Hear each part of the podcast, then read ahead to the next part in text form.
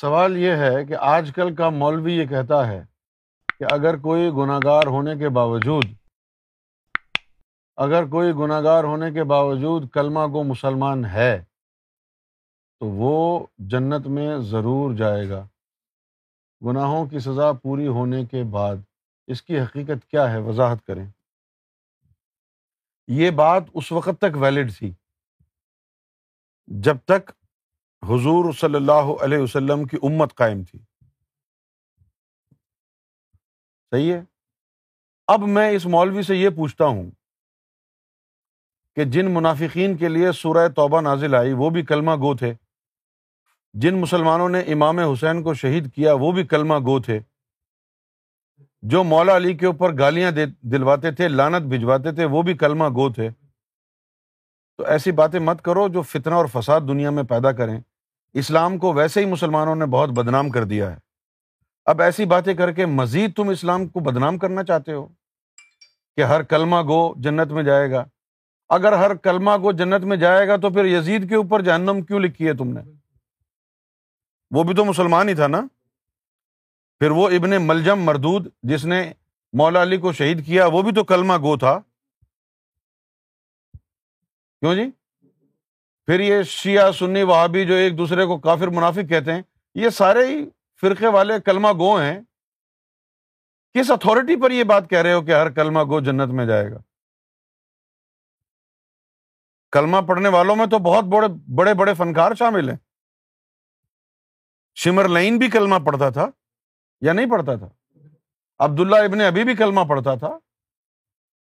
وہ جو خارجین تھے، دس ہزار۔ جن میں سے پانچ ہزار کو مولا علی نے مروا دیا تھا، وہ بھی کلمہ گو تھے۔ دجال بھی کلمہ پڑھنے والا ہوگا۔ دجال کے سارے ساتھی بھی کلمہ گو ہوں گے۔ ایسی فضول باتیں مت کرو کہ ہر کلمہ گو مسلمان جنت میں جائے گا۔ کیونکہ کلمہ پڑھنے والوں میں امام حسین کے قاتل بھی شامل ہیں۔ کلمہ پڑھنے والوں میں مولا علی کے قاتل بھی شامل ہیں۔ یہ بات فضول اور غلط ہے۔ اس میں کوئی حقیقت نہیں ہے۔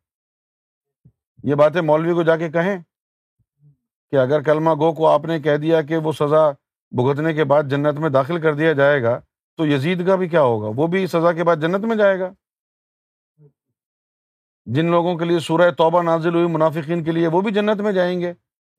جن لوگوں نے مسجد ذرار بنائی تھی، وہ بھی جنت میں جائیں گے۔ جو حضور صلی اللہ علیہ وسلم کو معذ اللہ اپنا بڑا بھائی سمجھتے ہیں، کلمہ بھی پڑھتے ہیں، وہ جنت میں جائیں گے۔ جو غوث اعظم کو گالیاں دیتے ہیں وہ جنت میں جائیں گے؟ یہ غلط بات ہو گئی نا؟ ایسا مت بولو۔ جنت میں کون جائے گا؟ ایسے ہی بڑا آسان سمجھا ہوا ہے لوگوں نے جنت میں جانا۔ جنت میں تو وہی جائیں گے جن کو اللہ چاہے گا۔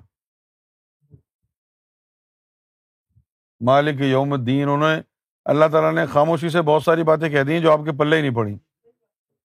مالک یوم الدین۔ وہ جو یوم محشر کا دن ہوگا، وہ اللہ تعالیٰ فرما رہا ہے، اس کا میں مالک ہوں۔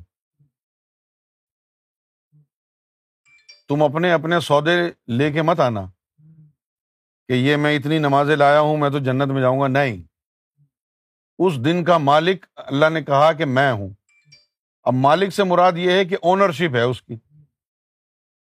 جس کو چاہے وہ جنت میں بھیج دے، جس کو چاہے وہ دوزخ میں۔ آپ اپنی جو ہے یہ پکھراٹ جو چلا رکھی ہے، یہ بند کر دیں۔ عبادتوں سے کوئی نہیں بخشا جائے گا، حدیثوں میں آ گیا ہے۔ حضور پاک نے فرمایا کہ اللہ کے فضل سے بخش ہوگی۔ یہ الفاظ اچھے نہیں لگتے، لیکن حدیث میں لکھے ہوئے ہیں۔ لہٰذا دہراتا ہوں۔ حضور نے فرمایا کہ میری بھی بخشش اللہ کے فضل سے ہوگی۔ تو اتنا سستا ہو گیا اگر جنت میں جانا کہ ساری زندگی کلمہ پڑھ کے آدمی جو جی چاہے اس کا کرتا رہے اور آخر میں اللہ جنت میں بھیج دے گا، دماغ خراب ہے ان لوگوں کا جو چوبیس گھنٹے جنگلوں میں خوار ہو رہے ہیں؟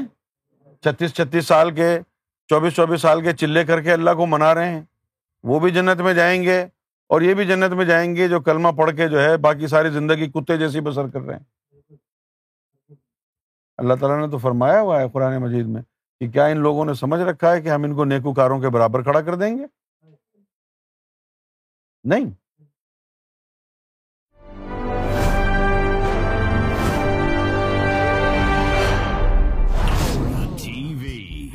Bringing light love and peace in your life